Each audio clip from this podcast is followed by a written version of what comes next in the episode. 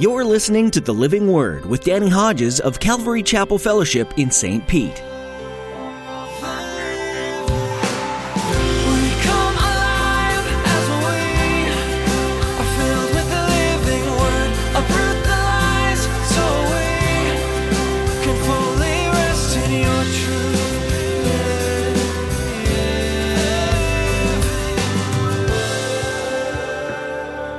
Since you are the Son of God, he said, throw yourself down, for it is written. And now Satan quotes scripture to him. It's amazing Satan will use scripture sometimes to tempt us.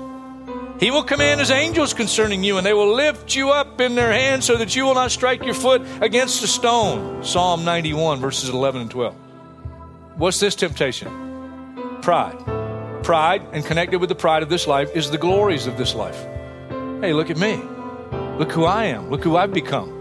Satan knows Scripture better than any of us. He's a great liar, but that doesn't mean that he never tells the truth. As Pastor Danny continues our study of 1 John in today's message, he points out the way that Satan twists the truth of God's Word to try and tempt Jesus. You can guarantee that he'll use the same method against you. Jesus was not going to fall, but you are much more vulnerable. It's vital that you seek a Holy Spirit inspired understanding of Scripture so that you can be ready when Satan uses this tactic. Now here's Pastor Danny in the book of 1 John chapter 2 with today's edition of the Living Word. 1 John chapter 2, and we left off with verse 12. I write to you, dear children, because your sins have been forgiven on account of his name. I write to you, fathers, because you've known him who is from the beginning. I write to you, young men, because you have overcome the evil one. Now, stop there for just a minute, because uh, those opening uh, words address three groups of people. One, the very young. And it's not talking about necessarily birthday age, but spiritual age. So those who have been saved in a, a very short time. And then the second is the, kind of the middle age person, the middle age believer. And the third is the aged saint that's been walking with the Lord for quite a few years now. Now, that's important in light of what the Holy Spirit has to say through the pen of John in the next few verses. Pick it up again in the middle of verse 13. I write to you, dear children, because you've known the Father. I write to you, fathers, because you've known him who is from the beginning. I write to you, young men, because you are strong, and the word of God lives in you, and you have overcome the evil one. Now, three groups of people, and the idea seems to me to, to me to be listen, no matter what age, no matter stage, whatever stage of life you're at, as a Christian, you need to hear and heed what's about to be said. New Christian, middle age, aged saint, listen up. And here's what he says, verse 15. Do not love the world or anything in the world. If anyone loves the world, the love of the Father is not in him. Now, we mentioned last week in the study, in the first part of 1 John chapter 2, John's a straight shooter. That's just the kind of personality he is, and the Holy Spirit uses that personality, and here he goes again. Don't love anything in the world, because if anyone loves the world, the love of the Father is not in him. For everything in the world, the cravings of sinful man, or sometimes translated, the lust of the flesh, the lust of his eyes, and the boasting of what he has and does, or can be translated, the pride of this life comes not from the Father, but from the world. The world and its desires pass away, but the man who does the will of God lives forever. Now, just listen to a couple of verses before we actually look at them. In Matthew chapter 7, verse 21, Jesus said, Not everyone who says to me, Lord, Lord, will enter the kingdom of heaven, but only he who does the will of my Father in heaven. Matthew chapter 12, verse 50. Uh, Jesus said, Whoever does the will of my Father in heaven is my brother and sister and mother. They're my real family. Now, he says that in the context of Mother Mary and Jesus' other brothers, her other sons, coming to Jesus because they're concerned about him. The commotion that he's causing, especially among the Jewish leadership, and they, they think, one translation says they think he's out of his mind. And they come to him. He's in this house with his disciples, and the messenger comes in. Your mother and brothers are outside. They want to see you. And he says, as he turns to his disciples, Whoever does the will of my Father in heaven is my brother and sister and mother. That's not a cut on Mother Mary. That's not a cut on his earthly family. He's saying, My true family, my true family, the children of God, are the ones who do the will of my Father in heaven. It's not blood kin, it's spiritual kin. As Jesus stood before Pilate, the governor, one of the things he said that really uh, got Pilate up, even more upset, he said, My kingdom is not of this world. If it were, my servants would fight. No, my kingdom is not of this world. Fascinating to think that from eternity past, Jesus, before he became the man Jesus, was technically, now if I got this right, technically he's the Word. The Word. John chapter 1 in the beginning was the Word. The Word was with God. The Word was God. Verse 14, and the Word became flesh. Micah 5 2 prophesied about where Christ would be born. Bethlehem Ephratah, because there was more than one Bethlehem. Make sure we got the right one. Bethlehem Ephratah. And that's where he was born. And it says in that same verse, he, his origins are from, and they tell me the Hebrew means from eternity. Now, think about this. It blows my mind when I think ahead that uh, we're going to live forever somewhere. Now, there's one or two places. Make the right choice, okay? We're going to live forever. When you think about eternity, you, you think as far as you can go, and it's never going to end. Well, sometimes it's even worse for me when I think backwards. And you think back. You see, God had no beginning, He's always been.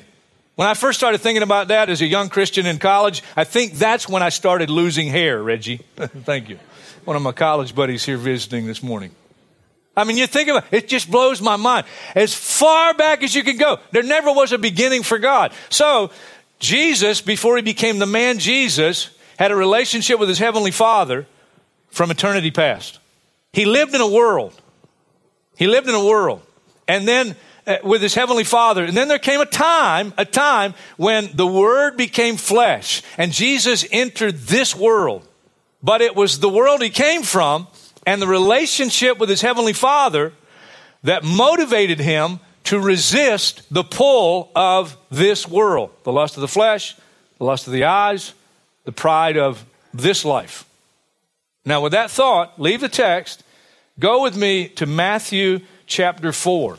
Matthew chapter 4, one of the gospel records of the temptation by the devil of Jesus in the wilderness. Matthew chapter 4, verse 1 Then Jesus was led by the Spirit into the desert to be tempted by the devil. After fasting 40 days and 40 nights, he was hungry. That's an understatement. At a period in fasting, hunger pains go away, and at this point, they come back. Doctors tell us to, with a vengeance because he's, he's dying, basically, if he doesn't eat something. And he's, he's as hungry and as a human being as he's ever been in his life. And the tempter came to him and said, if you are, and some translators say it should be since you are uh, the Son of God, tell these stones to become bread. Now, he's hungrier than ever been in his life. But the temptation here is to satisfy the physical appetite that would, in essence, be the lust of the flesh. Okay? So if he does this, he gives in to the pull of the world in regard to a physical appetite that's outside of the will of God, the lust of his flesh. Now, it is great mystery and I can't explain it, but the temptation of Jesus Christ was just as real as the temptation you and I face, with one difference. Hebrews tells us he was tempted in every way, yet without sin. Okay? And, you know, people say, well, could he have sinned? All I can say is the temptation was real. Hebrews makes that clear. It was real. And his temptation actually was greater than ours in the sense that you and I, you see, if I have a temptation in regard to a, a lust of my flesh outside of the will of God, resisting, there's a battle. But if I give in, battle's over. You with me? Jesus resisted every day for his whole human life when he was here. He never sinned, he never gave in. Jesus answered, verse 4 It is written. Man does not live on bread alone, but in every word that comes from the mouth of God. Deuteronomy 8 3. And then, verse 5, the devil took him to the holy city and had him stand on the highest point of the temple. Since you are the Son of God, he said, throw yourself down, for it is written. And now Satan quotes scripture to him. It's amazing Satan will use scripture sometimes to tempt us. He will command his angels concerning you, and they will lift you up in their hands so that you will not strike your foot against a stone. Psalm 91, verses 11 and 12. What's this temptation? Pride. Pride, and connected with the pride of this life, is the glories of this life. Hey, look at me. Look who I am. Look who I've become. The devil's trying to get him to do something glorious, but it's the glory of this world. Hey, go ahead, throw yourself down. Your angels will catch you. And you can say, hey, look at me. Heaven's all about humility. And so Jesus answered, It is also written, Do not put the Lord your God to the test. Deuteronomy 6. Verse 8 again, the devil took him to a very high mountain and showed him all the kingdoms of the world and their splendor. All this I will give you, he said, if you will bow down and worship me. Now, it's a given that Satan had the right to do that. He's called the prince of this world. And he's offering Jesus all the kingdoms of the world. This is the lust of the eyes. You see something in this world. And he's saying, I'll give you everything. Everything. And Jesus said to him, Away from me, Satan, for it is written, Worship the Lord your God and serve him only. Again, he quotes from Deuteronomy chapter 6.